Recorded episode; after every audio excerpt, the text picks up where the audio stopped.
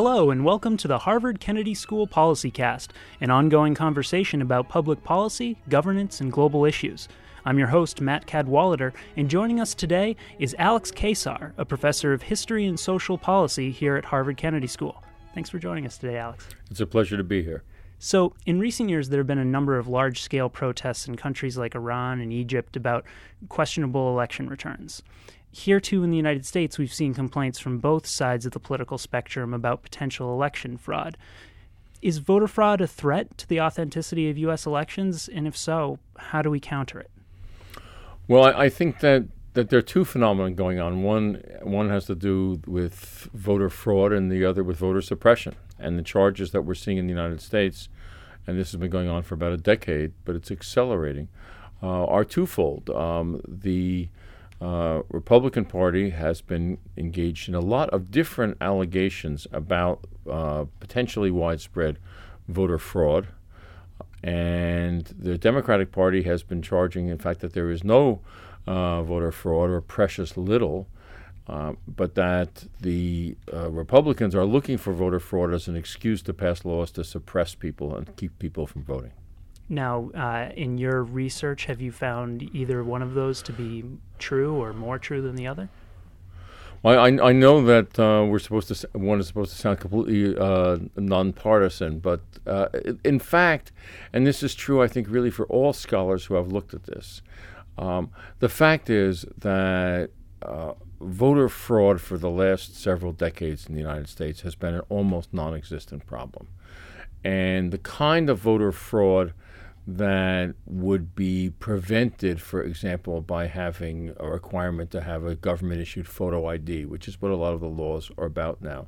Um, that the kind of fraud that would prevent that would be prevented by that is a kind of fraud called voter impersonation fraud, where I go to the polls and I pretend to be you. You know, if you require a photo ID, that will pretend that will prevent that.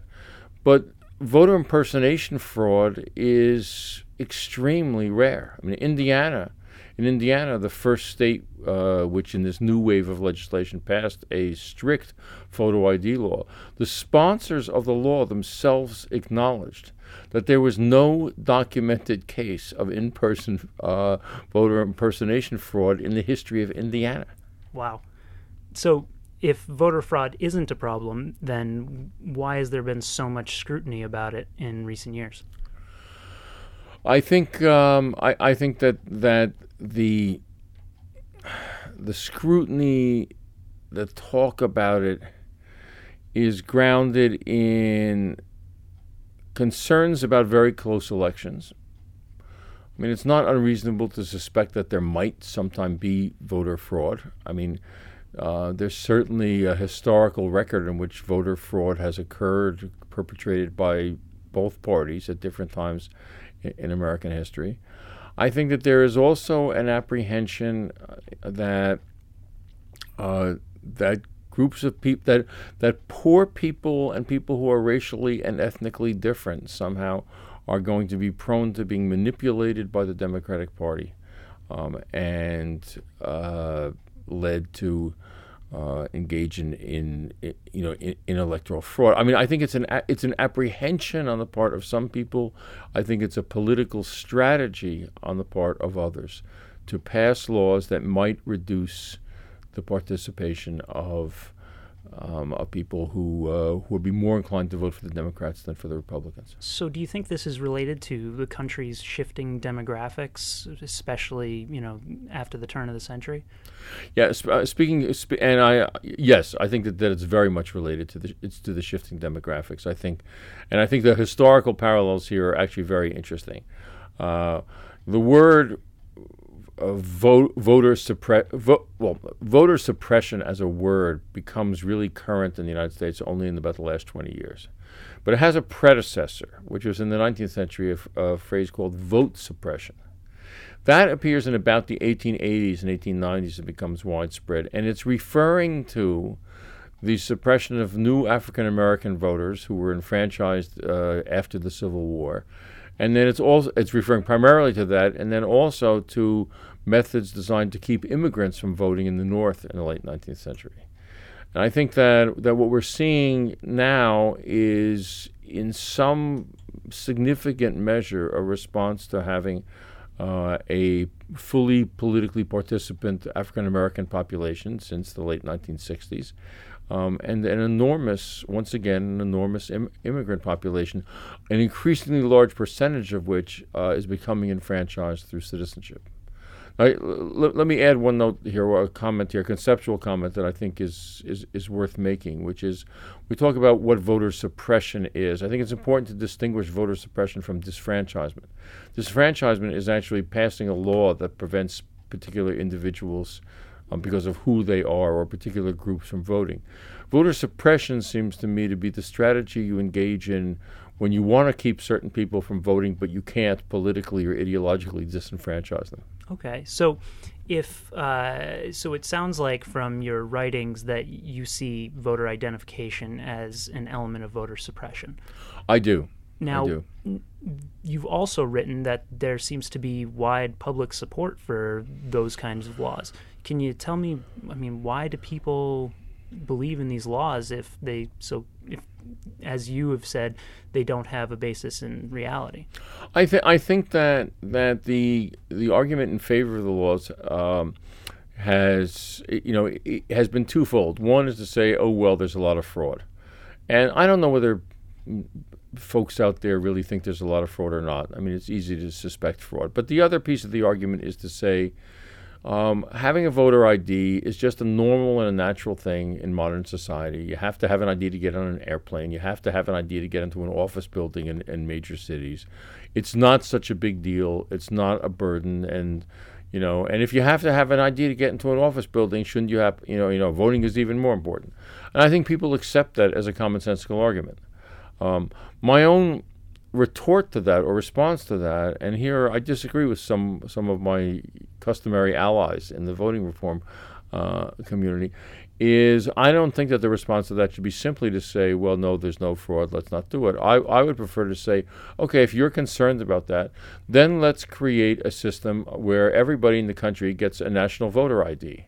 Uh, and where it becomes the federal government or the state that's responsible for doing this. It's not up to the individual uh, to go out and try to find this ID uh, at, at, some office someplace, then make it the responsibility of the state or the federal government to make sure that everybody has an ID. There will be a transition period. It will be costly at the outset, but then you'll create that system, and then you don't have to worry about fraud anymore. With and you can do that without disfranchising people or without pre- preventing people from voting in the meantime. So you wrote an article in the Harvard Magazine, um, and it was titled "Voter Suppression Returns."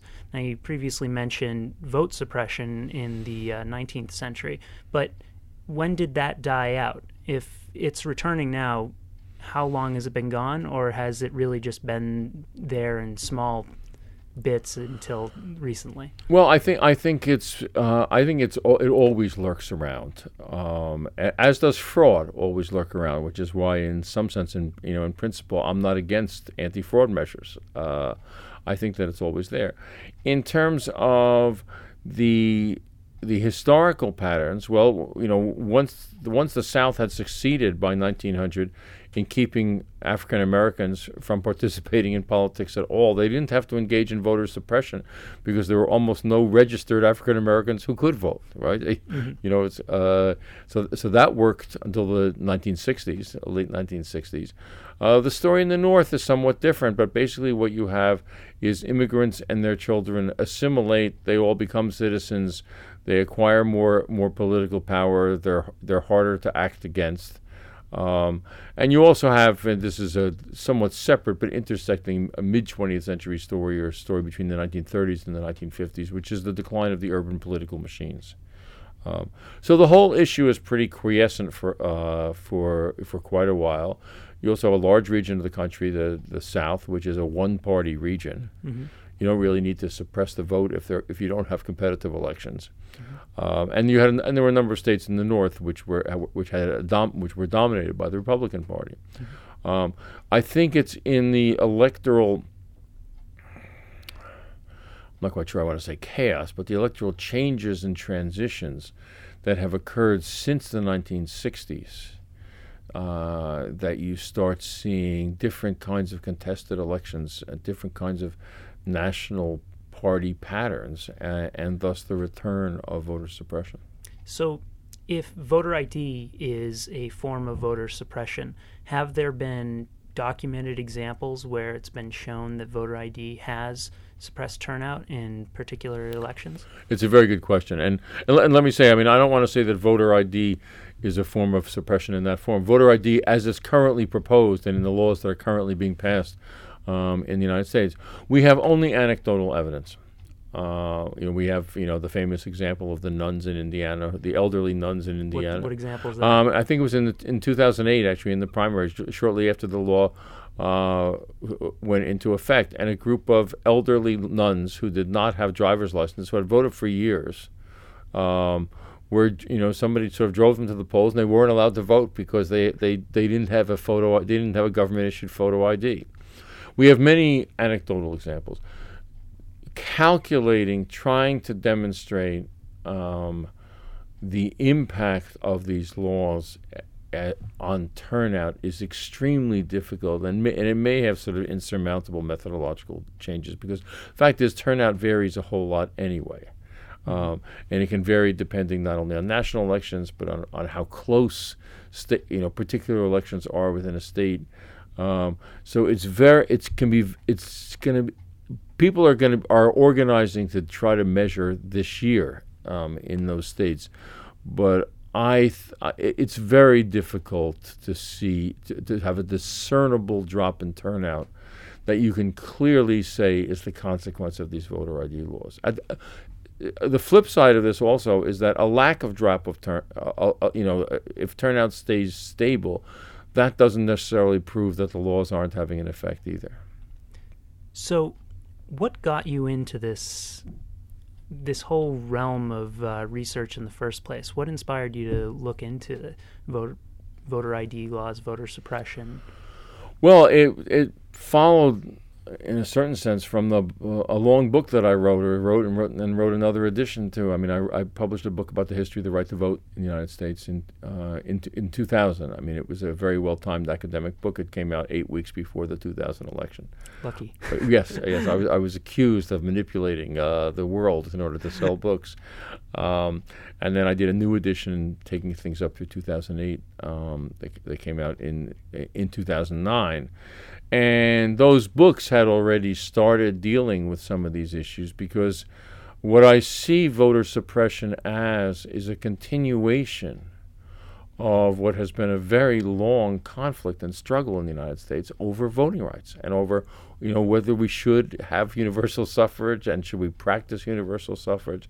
So that it, it I, I, I see this uh, somewhat to my surprise, I have to say, when I was writing the book in the mid 90s, I wasn't particularly alert at all to, uh, to a contemporary dimension of this.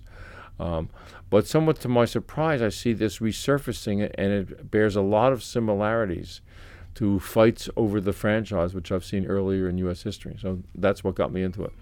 Great. Well, Professor Alexander Keyssar, thank you so much for being with us on the PolicyCast. I'm very glad to be here, Matt. Thanks a lot. You've been listening to PolicyCast, a production of Harvard Kennedy School. More information can be found at hkspolicycast.org.